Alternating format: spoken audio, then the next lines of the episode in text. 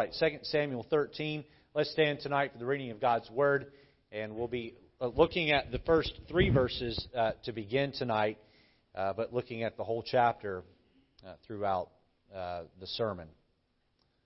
The Bible says, And it came to pass after this that Absalom, the son of David, had a fair sister whose name was Tamar. And Amnon, the son of David, loved her. And Amnon was so vexed that he fell sick for his sister Tamar, for she was a virgin. And Amnon thought it hard for him to do anything to her. But Amnon had a friend whose name was Jonadab, the son of Shimeah, David's brother, and Jonadab was a very subtle man. The title of the message this evening is this When Lust Brings Death. James 1 tells us, When lust hath conceived, it bringeth forth sin, and sin, when it is finished, bringeth forth death. And tonight we're going to look at just exactly how lust brought death here in the home of King David. Let's pray. God, tonight as we look somberly at this passage, help us, Lord, to consider the truths that are here. Lord, there's a lot that we'll co- cover tonight that uh, may be heavy in nature, but Lord, as we go verse by verse through the Bible, help us, Lord, to take away from this passage exactly uh, what it is that you have for us. Lord, help each of us to leave here tonight determined to live a life that's pure, a life that's above reproach. May the uh, may the sin of lust not grow into a giant that ends up devouring us and others around us. Lord, help me as I preach. Give me the words to say. Hide me behind the cross, Lord, and speak through me. And may each person uh, be moved by the message tonight. In Jesus' name we pray. Amen. You may be seated. There may not be a more heartbreaking chapter of Scripture than 2 Samuel 13. We're going to see what the wrecking ball of sin can do to a family. What David had done in the secret of his bedchamber and battlefield is now spilling over into the houses of his adult children. Nathan promised David back in chapter 12, we looked at it last week, that the sword would not depart from his house. And that very dark prophecy would come to pass just one chapter later. Sin so often is generational. God's great grace has the power to break generational sin. But when a family the individuals that make up that family do not turn to that grace, uh, there can be deep sin that is passed down the family tree one generation at a time. Who is to blame for the gross sins that take place in this chapter? Is David to blame?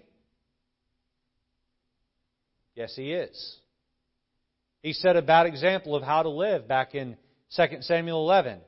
Bathsheba now lived in David's palace as his wife.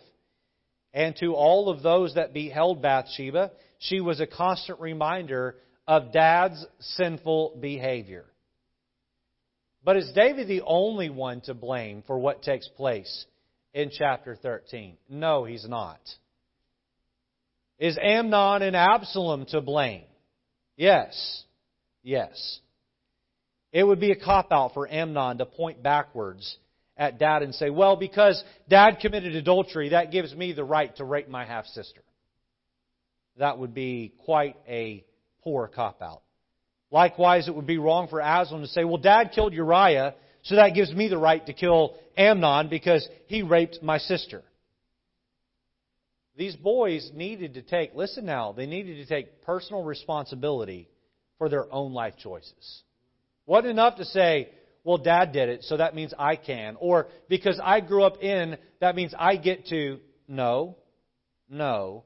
They needed to own their own life choices.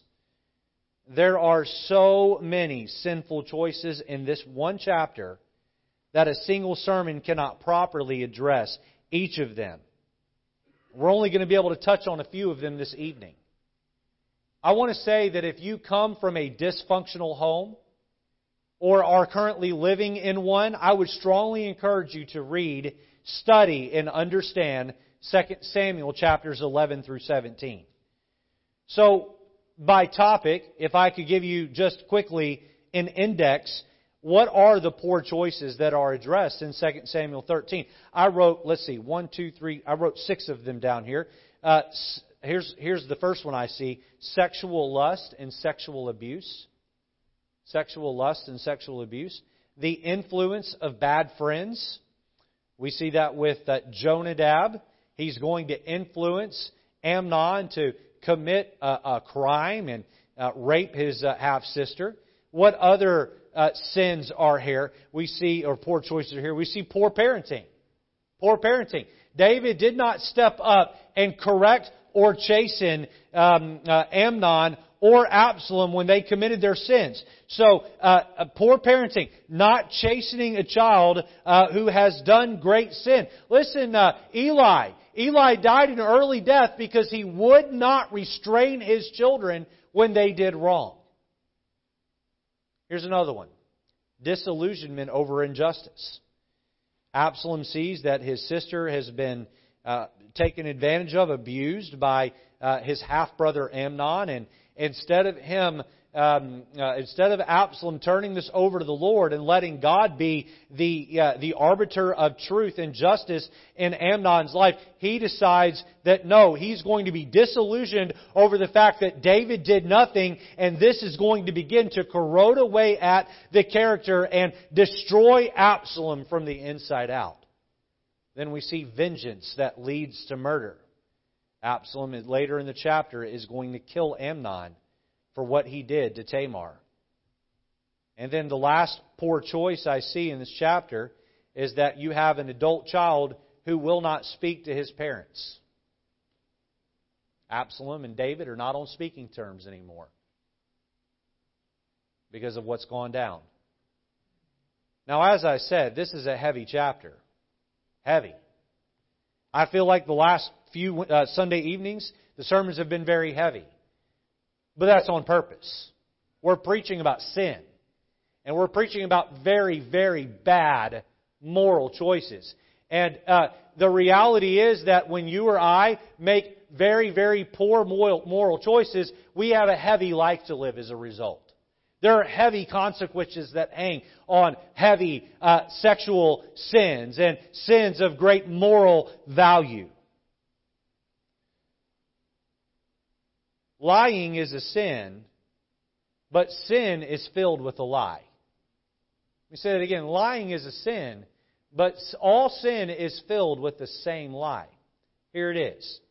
Any, uh, all sin tells the same lie that if you partake in it, you will be happier as a result. All sin tells the same lie. If you partake in this, you will be happier as a result. Right? The adrenaline rush of doing wrong and thinking you got away with it. You say, oh, well, that's for kids. No, no, no, no. Adults do it all the time. Adults do it all the time. I can participate in this sin and I will be happier as a result. All sin tells the same lie. Hebrews tells us that Moses chose not to enjoy the pleasures of sin for a season. We know that there is pleasure in sin for a time, but at the end of the day, James chapter 1 is still in the Bible. When lust hath conceived, it bringeth forth sin, and sin, when it is finished, bringeth forth death. Watch this now. Watch this analogy. Lust always merges onto the highway of sin. Sin's highway runs off a sudden bridge and you fall to your death.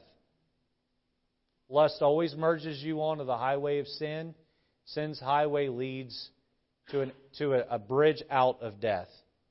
Now, you say, well, I've been committing sin since I was born, and Pastor, I'm still alive. Well, that's a very short sighted view. Because you're not going to live forever. All of us are going to die, and the reason why we're all going to die is because we sin. And sin brings ultimately physical death. But I'm not just talking about the death of your body. Listen, th- that is such a shallow, um, uh, a, simple idea of death. Death is far more faceted uh, than just the death of the body. Uh, sin, lust, uh, merges you onto the highway of sin, and there's a bridge out called the death of family relationships. How about this one? The death of marriages. How about this one? The death of a career, or the death of someone's sexual autonomy, or the death of someone's emotional well-being, or the death of one's physical health, or death by suicide, or death by murder, or death by self-abuse. When David gave in and called for Bathsheba to come and sleep with him, he pushed over a domino that would wreck his entire family. His lust brought about much sin that led to much death. Turn back to 2 Samuel 12 and look at verse 5 with me. One chapter back. 2 Samuel 12 and verse number 5.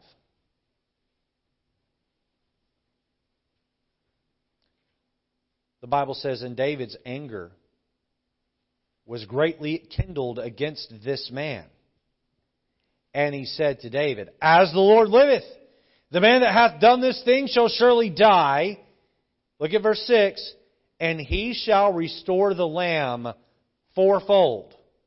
Because he did this thing and because he had no pity. Nathan comes and says, Hey, look, uh, we covered it last week. There's a rich man, has lots of sheep. There's a poor man who's neighbor to him, has one little ewe lamb who sleeps in his bed with him. That little ewe lamb is his world. And the rich man has friends come visit him, and he goes and takes the little ewe lamb away from the poor man, and he turns it into dinner for his friends. What should be done to the rich man? And here Nathan says, the man who took that lamb, he should die, and he should pay back fourfold. Fourfold. Fourfold? Well, David, in some ways, prophesied his own punishment. You see, it would be a fourfold punishment that David would face. He would have to face the death of his son that he had with Bathsheba. He would have to face the rape of his daughter Tamar. He would have to face the murder of Amnon. He would have to face his son. He would have to face the death, eventually, of Absalom. Fourfold. You took another man's wife and killed him. Now you have to pay back fourfold. Lust brings sin, sin brings death. I believe that parents must be careful about the moral choices they make in both private and public, as these sins can quickly become generational and be a wrecking ball through your family for many, many years. I also believe that if your parents made poor moral choices, then those sins can be overcome. They can be overcome by the power of God's great grace. You can overcome. Don't ever let anybody tell you that you can't. You can overcome. You say, my parents, uh, I had a dad who was angry all the time, and so I'm angry all the time. You can overcome. Uh, I had a dad who was uh, uh, running around and, and, and just uh, with every other woman uh, he could find. You can overcome. I had a mom who drunk all the time. You can overcome by the power of God's great grace.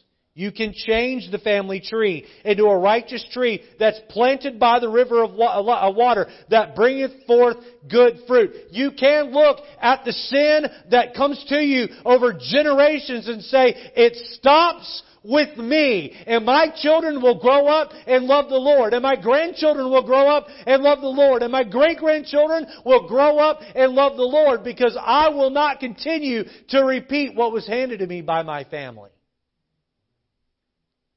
let's look at a very hard passage. And before I get into the text, I just have an admission to make. I had a very tough time putting the sermon together. One of the hardest sermons I've ever written, right here.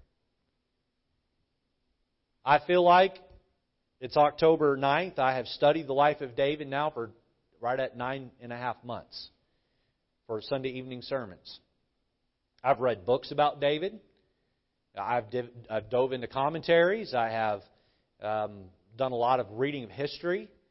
And I feel like over the last nine and a half months, me and David have become kind of like buddies. I know that might sound funny, all right? But David, I feel like I've become pretty close to David emotionally.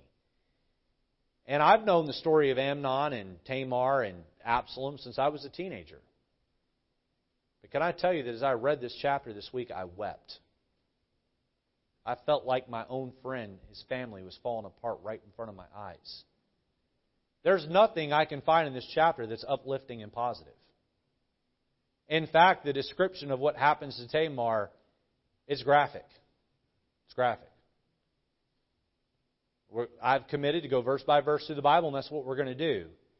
But boy, it was painful. It was painful for me to read and study. And I think for some of you tonight, the, the message, the verses might make you a little bit uncomfortable, regardless of what I say about them. Just reading them aloud in church might make you uncomfortable. But this is the reality of what happens when we choose lust and when we choose sin.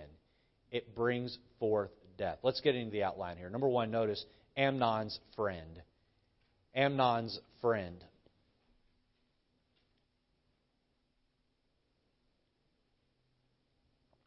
Letter A, we see Amnon's sinful passion. Look at me at verse number 1.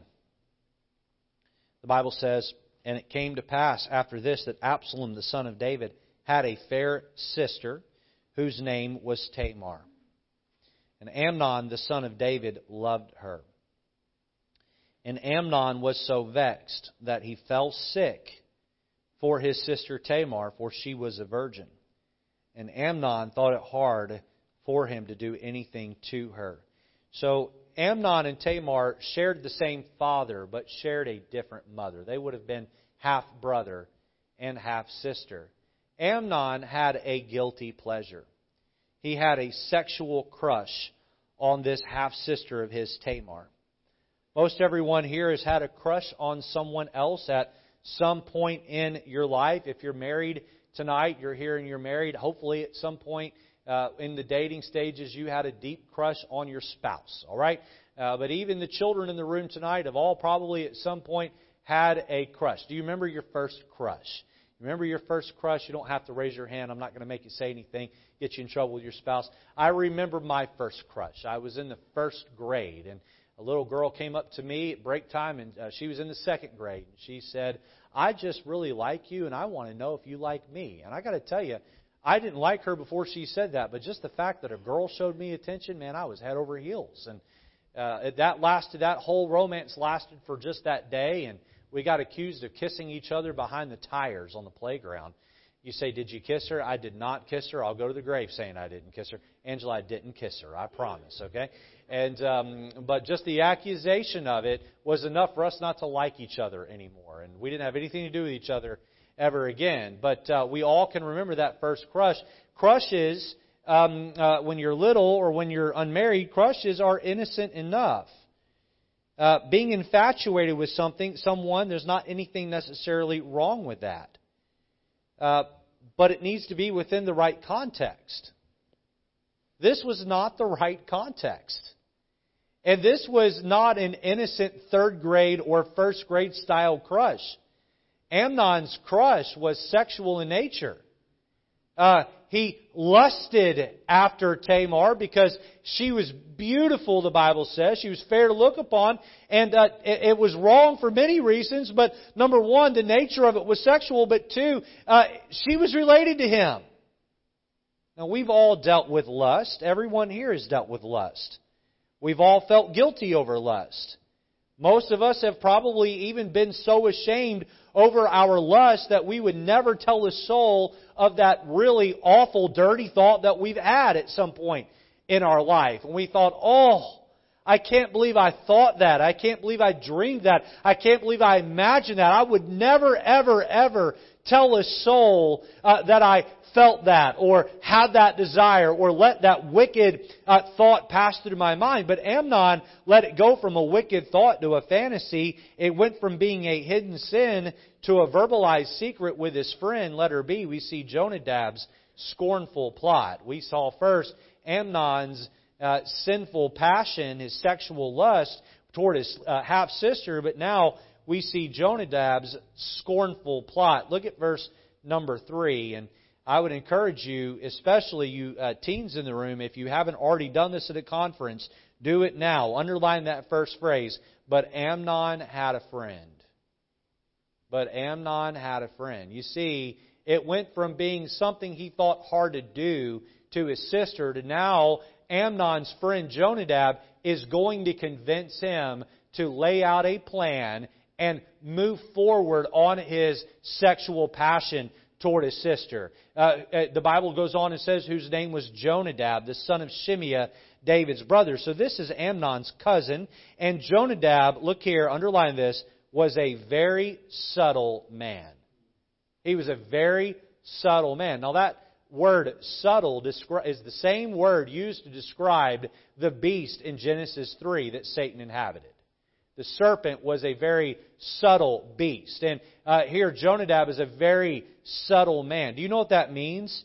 This, uh, this Jonadab, he was a subtle scorner. He was an expert at getting Amnon to do the unimaginable.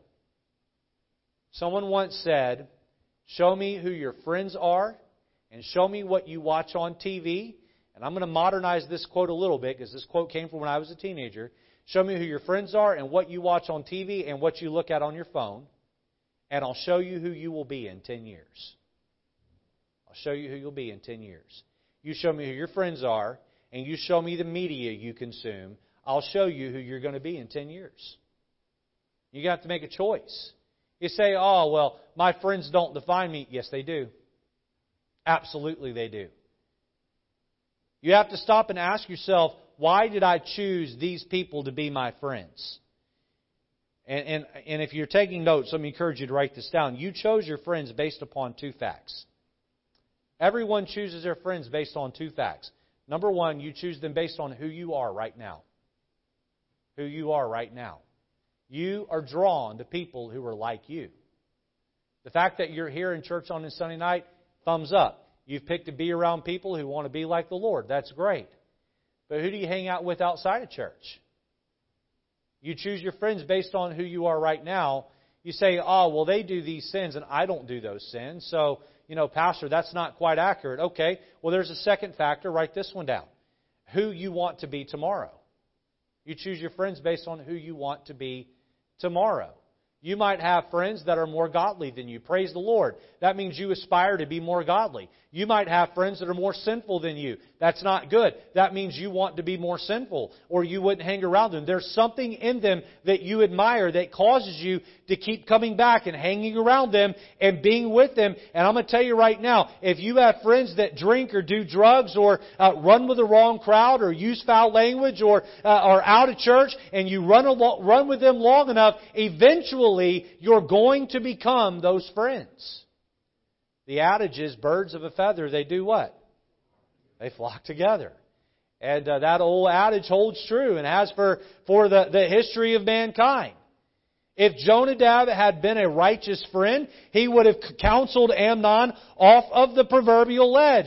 Oh, Amnon, I'm so sorry that uh, you're having these desires toward your half sister. Hey, you know what? Let's not do that. That's not good. But Jonadab was a wicked, wicked friend, and he would help Amnon commit a great and evil sin against his half sister. Look at verse 4. And he said unto him, This is Jonadab speaking to Amnon, Why art thou, being the king's son, lean from day to day? All right, clearly you're troubled, Amnon. You're not eating. What's going on? Wilt thou not tell me? And Amnon said unto him, Here's where that wicked thought becomes a verbalized secret. I love Tamar, my brother Absalom's sister. And Jonadab said unto him, Here's the scornful plot Lay thee down on thy bed, and make thyself sick. And when thy father cometh to see thee, Say unto him, I pray thee, let my sister Tamar come and give me meat, and dress the meat in my sight, that I may see it and eat it at her hand. Amnon, Amnon's lust had led to a fantasy that had led to a vocalization that had now led to a scornful plot to hurt Tamar deeply, Amnon's friend. I want to ask this before I move on to point two. Who are your friends? And I am talking about the people that you see on a day to day, week to week, month to month basis, but I am also talking about the people that you let influence you online. There's a reason why Facebook calls them friends.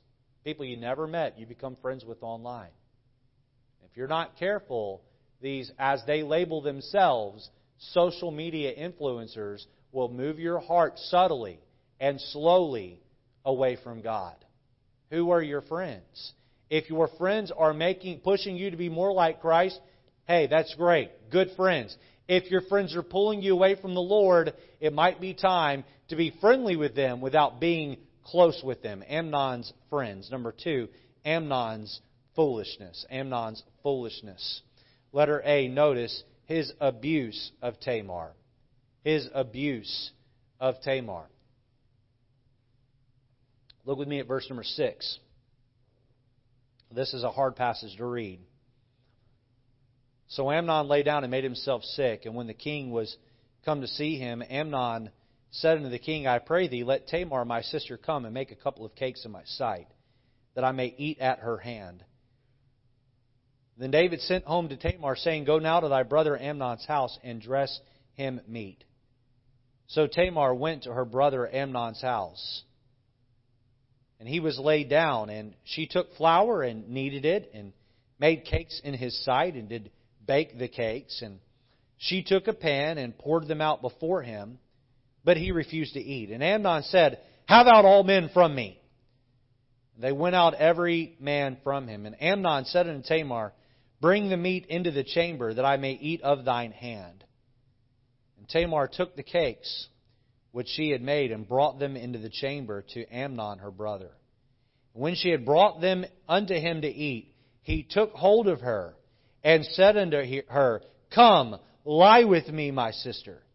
And she answered him, Nay, my brother, do not force me. Look at this. For no such thing ought to be done in Israel do not thou this folly. And I whither shall I cause my shame to go? And as for thee, thou shalt be as one of the fools in Israel. Now therefore I pray thee, speak unto the king, for he will not withhold me from thee. Howbeit, he would not hearken unto her voice, but being stronger than she, forced her and lay with her. Did you catch the last thing that Tamar said? Most likely in tears, most likely shrilling and screaming right before she was raped. She said, if you would just go to dad and ask, he'd probably let you have me. Now, was this just a desperate attempt by Tamar to get Amnon to back off? Maybe. Maybe.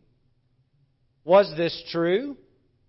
Would have David just said, okay, Amnon, you can marry Tamar. Amnon, you can be with your sister Tamar. You have my blessing. Would have David actually given his blessing on that?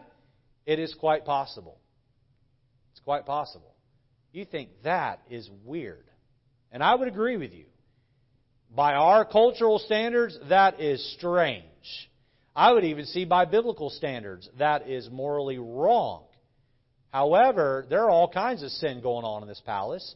David's already in polygamous marriages, and we know throughout history that amongst royal blue bloods that there was all kinds of incest that took place. And so, is it possible that David would have let Amnon and Tamar be an item, be a couple? That's quite possible. All the same, lust doesn't care about logic. Write that down. Lust doesn't care about logic. It just doesn't care. You can sit here and talk to me until you're blue in the face and I'm blue in the face, and we can come to all kinds of agreement that lust is wrong and you shouldn't look at someone else with lust. You shouldn't want someone out of lust. Uh, you shouldn't, uh, ladies, look at another man's husband and compare your husband to him and say, I wish my husband was more like such and such in the church. And uh, boy, I wish my wife uh, would, would, would take care of herself a little bit better, so, like sister such and such in the church. And listen, uh, you can, we can talk all day about how that stuff is wrong, and in the moment, we would all agree with that, but when hormones get involved, logic goes out the door. When hormones get involved, truth just leaves the room. Lust doesn't care about logic. It just doesn't. You can know that you, you go off and have an affair with someone that your whole marriage is going to fall apart and your kids are going to uh, uh, uh, not respect you as much. But in that moment when hormones run high, you're willing to throw it all away for just a foolish five minutes of pleasure.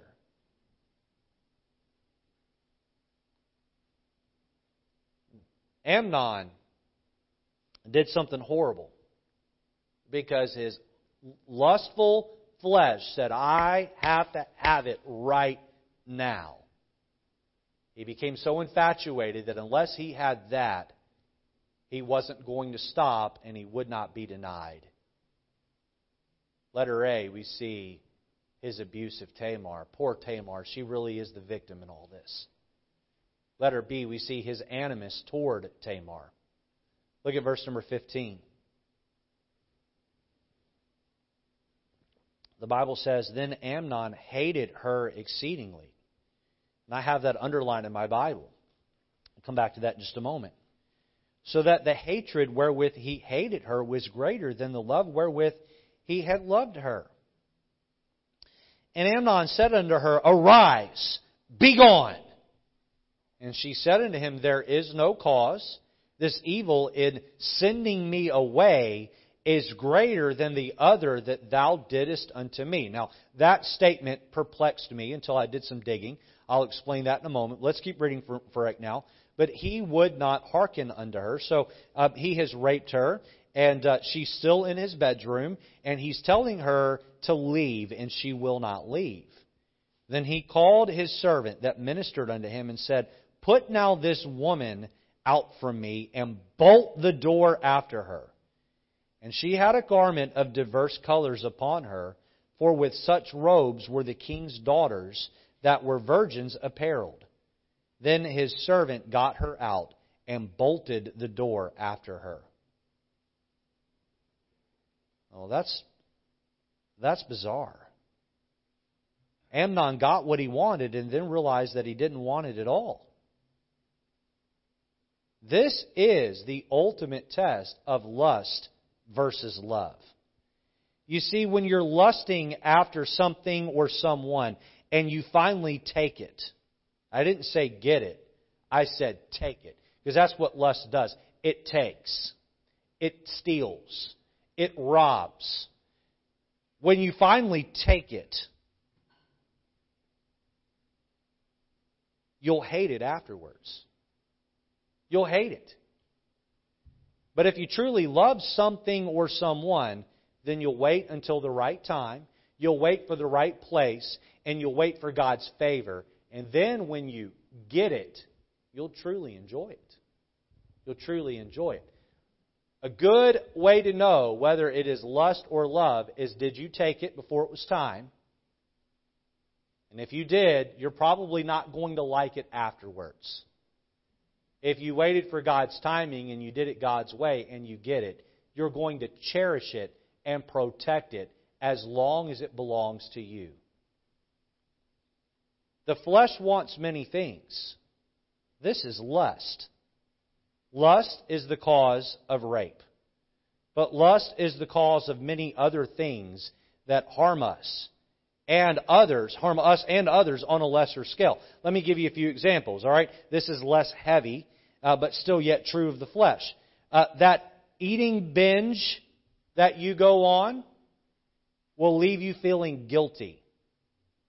And you know what happens? Watch this now. You hate the very food that you could not help but have. I had to have it. But then after it's in your system, you hate it. Isn't that what Amnon did with Tamar? He had to have her. And then he took her, and then he hated her. You lust after clothes or some collector item that you have to have and you really can't afford. So you swipe a credit card to buy it even though you can't afford it, and then you end up hating the very items that are sitting in your closet collecting dust. Sex outside of marriage leaves the soul feeling empty and angry because this is done out of lust, not love. Have you ever stopped and wondered why so many men kill the woman that they just violated and raped? Because they hate the very object of their lust. You see, God's way is love, but our sinful hearts want the same things through lust. Lust abuse what love appreciates. Lust abuses what love appreciates. Love will say, listen, God uh, gave me food to eat, and I appreciate the food that God gave me, and I'm going to eat it in a way that's healthy and balanced. And when I get through eating, I'm going to have thoroughly enjoyed that food, and I'm not going to hate it because I didn't binge eat. Uh, love, lust says, "Give it to me now. I want more than I should put in my body, and I want things that are not healthy for me, and then I will hate it afterwards." Love says, you know what? God made uh, me, and God made the opposite gender, and in God's time, in God's way, in, God, in God's uh, uh, the right person, I'm going to fall in love, and I'm going to marry them, and I'm going to enjoy all of the benefits of being married. Lust says, I don't want to wait for marriage. Give it to me right now.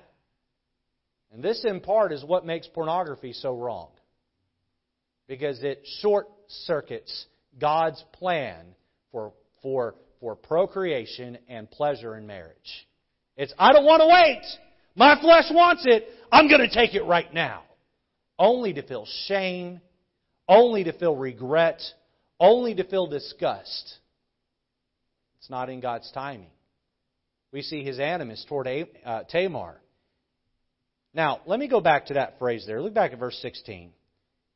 She says, There is no cause. Look here.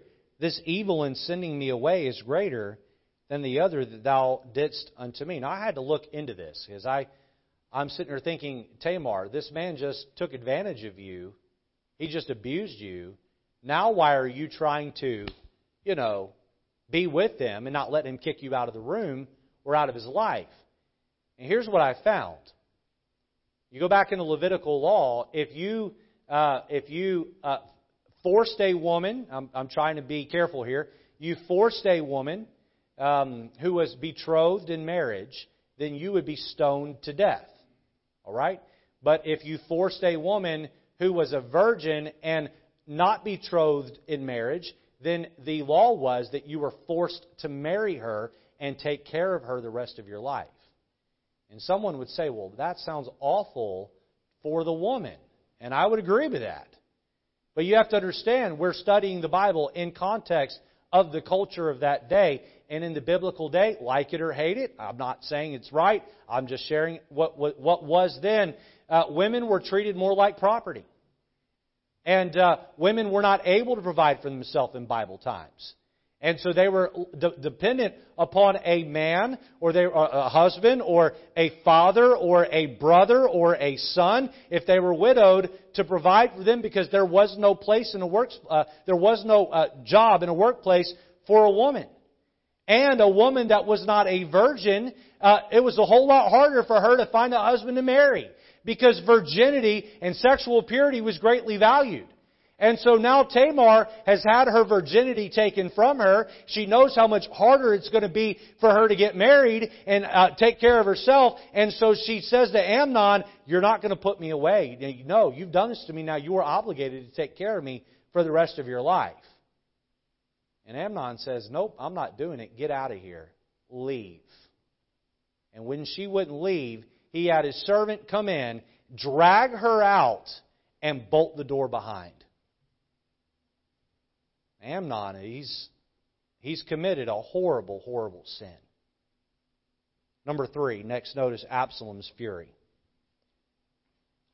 Absalom's fury. Tamar had a brother by the same mother and father named Absalom.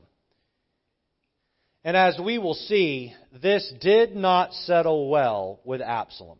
What had happened to his sister boy, it, it's going to it's going to lead to boy, all hell is about to break loose through Absalom. Letter A, we see the venom of injustice. The venom of injustice. Look with me at verse 19. And Tamar put ashes on her head and rent her garments of diverse colors or divers colors that was on her, and laid her hand on her head and went on crying. And Absalom her brother said unto her, Hath Amnon thy brother been with thee? But uh, hold now thy peace, my sister. He is thy brother. Regard not this thing. So Tamar remained desolate in her brother Absalom's house. But when King David heard all these things, he was very wroth. And Absalom spake unto his brother Amnon neither good nor bad. For Absalom hated Amnon because he had forced his sister Tamar. Do you know why Absalom told Tamar to hold her peace and regard not this thing? I'm going to tell you why. Because he fully expected his father to step in and punish Amnon. Look back at verse 21. It says, But when David heard of all, of all these things, he was very wroth. David got angry over what Amnon did to his daughter, but he didn't punish Amnon in any way. He didn't punish his son for what happened to his daughter. You ask, well, why not? Well, David didn't exactly have the best moral ground to stand on, now did he? But all the same, David and Bathsheba had a consensual relationship. At least that's my opinion. And what Amnon had done was wrong on a whole other tier. And David did nothing about it. Did David have grounds to punish Amnon? I think he did. I think he did. If Amnon said, Well, what did you do with Bathsheba? David could look back at Amnon and say, Well, I didn't rape her. What you did was criminal. Well, yeah, but you murdered Uriah. Yeah, and God punished me for that. And you know what? I'm the arbiter of, of punishment in your life. Buddy, you're going to get it. David was angry over what happened, but he did nothing about it. He did nothing to Amnon. If there is a character in the story with whom I can relate with the most, it is Absalom. If someone did this to my sister, I've got two of them. Well, I'm going to tell you, I can completely get where Absalom's coming from. How many agree with me on that? You can see why he'd be so upset. This is injustice. Amnon hurt Tamar, and nothing happened to Amnon. When injustice takes place in our lives, it is very easy to let the poison of disillusionment slip into our spiritual bloodstream.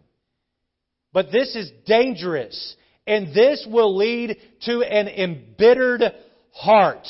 Absalom would become a cold hearted and angry man that would end up committing some very, very, very dark and gruesome sins. Uh, listen, when there are injustices that happen to you or people you love, you have to learn to give those over to the Lord. You have to learn uh, to say, Lord, you punish where uh, uh where humans are not punishing wrongdoing. You punish and help me to trust your hand. Injustice happened. Absalom did not handle that correctly, and now the venom, the poison of injustice, has slipped into his system. It is going to end up destroying Absalom, but not before he destroys and hurts many people. Let her be.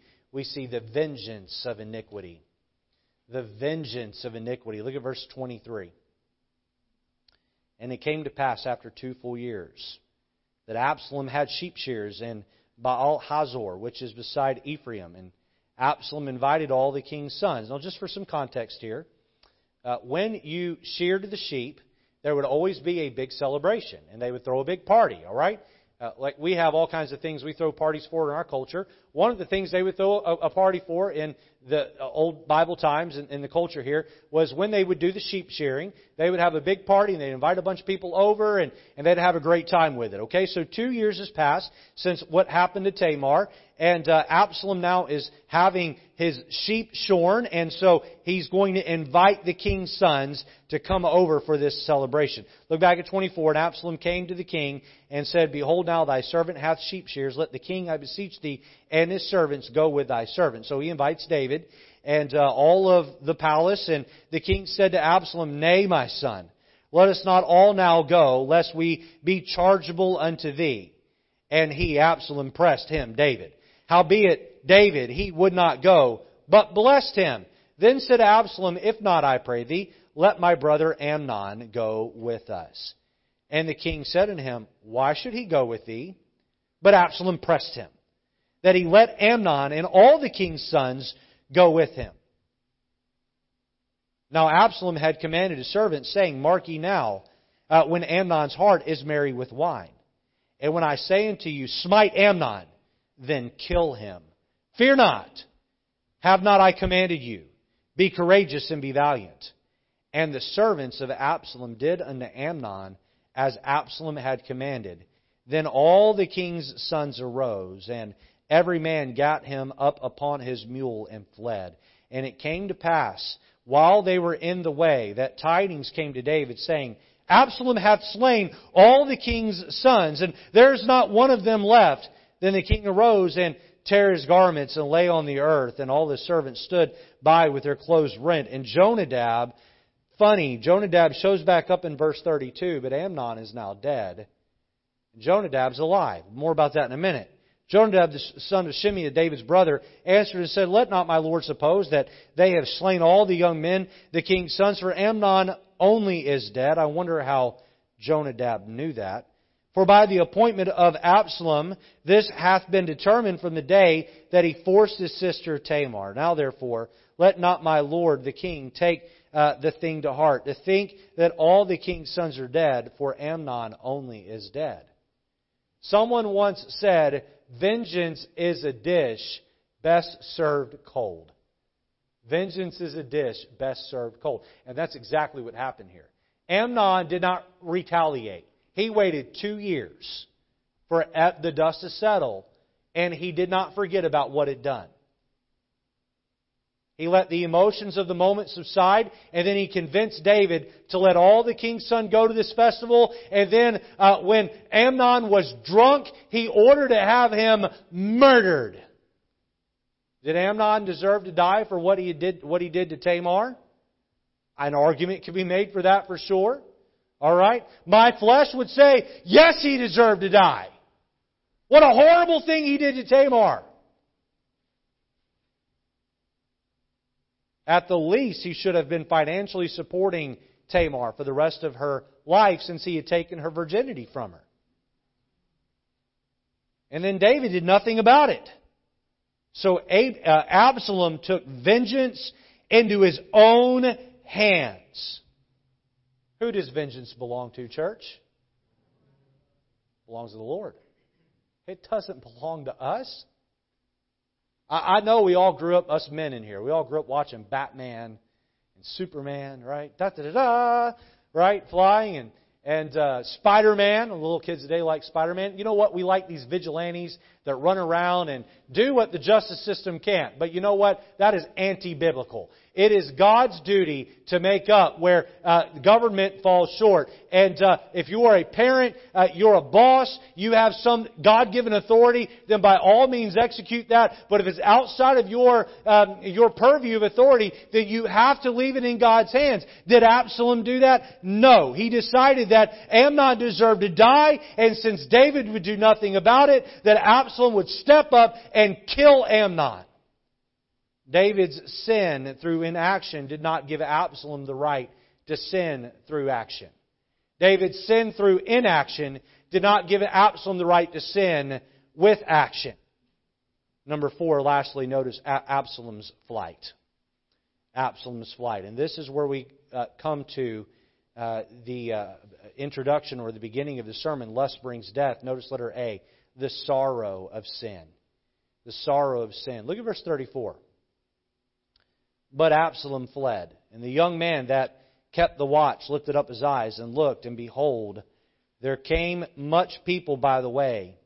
of the hillside behind him. Jonadab said unto the king, Behold, the king's son came, and as thy servant said, so it is. And it came to pass, as soon as he had made an end of speaking, that behold, the king's sons came, and lifted up their voice, and wept. And the king also and all the servants wept very sore. Here we find old Jonadab. Jonadab's played both sides here. He talked Amnon into doing the horrible abuse to Tamar, and then he buddied up with Absalom and was probably part of the conspiracy that killed Amnon, and now he's standing at David's side, and he's the one telling David, before the king's sons even arrive, don't worry, all the sons didn't die, it was just Amnon, and by the way, David, you know Amnon had it coming. Folks, stay away from a man like that. That guy's no good. What are the king's sons doing here? They're weeping. They just watched their brother get murdered in cold blood. They went there to a festival to have a good time, and they watched their brother get murdered in cold blood. You know what sin does? It brings sorrow. Pastor Lejeune, the sermon tonight has been heavy. Yeah, I know it has. It's been very heavy. Because we're talking about sin. And you know what sin does? It weighs all of us down. Stay away from lust. Stay away from sin. And you don't get to point at all the problems in your life and say, well, it's because of this and it's because of that. And you yourself won't deal with the own lust that run unchecked through your body, unchecked through your life. Get that lust under control. Ask God to give you victory. Get with a brother in the Lord or sister in the Lord and ask them, confess your faults one to another and pray one for another that ye may be healed. Why? Because sin, left unchecked, merges you on, or lust merges you onto the highway of sin that runs you fastly, uh, quickly off the bridge of death. The sorrow of sin. Letter B, we see the separation of sin. Look at 37. But Absalom fled and went to Talmai, the son of Ammihud, king of Geshur. If you go back and look in, in the scriptures, you know that Absalom's mother is the daughter of the king of Geshur. So he runs to the king of Geshur. He's going to his grandparents' house, and David mourned for his son every day. So Absalom fled and went to Geshur, and was there three years. And the soul of King David longed to go forth into Absalom for he was comforted concerning Amnon, seeing he was dead. And this is where sin leads every single time. Tamar has been raped, Amnon has been killed, and Absalom has run to his mother's parents' kingdom to hide. David is left with a sorrowful heart. I said Wednesday night, sin will take you farther than you want to go keep you longer than you want to stay, and cost you far more than you want to pay. David, if I could go back in a time machine and sit with David at the conclusion of chapter 13, David, how's your relationship with Tamar? How about your relationship with Absalom? Tell me, David, about your relationship with Amnon strained or non existent in all three cases. Why? Because lust has brought about sin, and sin has brought about death. I want to ask you a question tonight. What sin have you been playing with?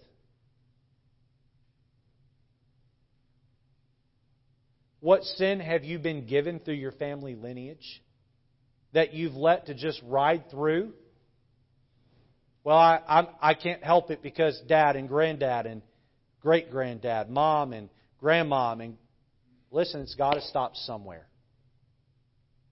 It's got to stop somewhere. It's time for you to slay the giants of immorality and pass on a lineage of godliness and purity. Let's have our heads bowed and our eyes closed this evening. Heads bowed, eyes closed. I have tried to strike the tenor of the passage. It's been a heavy sermon because the chapter is a very heavy chapter. But tonight, why don't we each ask God to help us? Smite the giants of sin that exist in our hearts. The songwriter said, Search me, O God.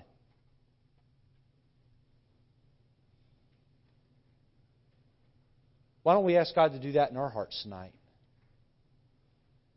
You see, it's the little foxes that spoil the vine. It's the little lusts that turn into the big lusts that end up destroying homes, wrecking lives, leading to divorce, loss of career, loss of relationships.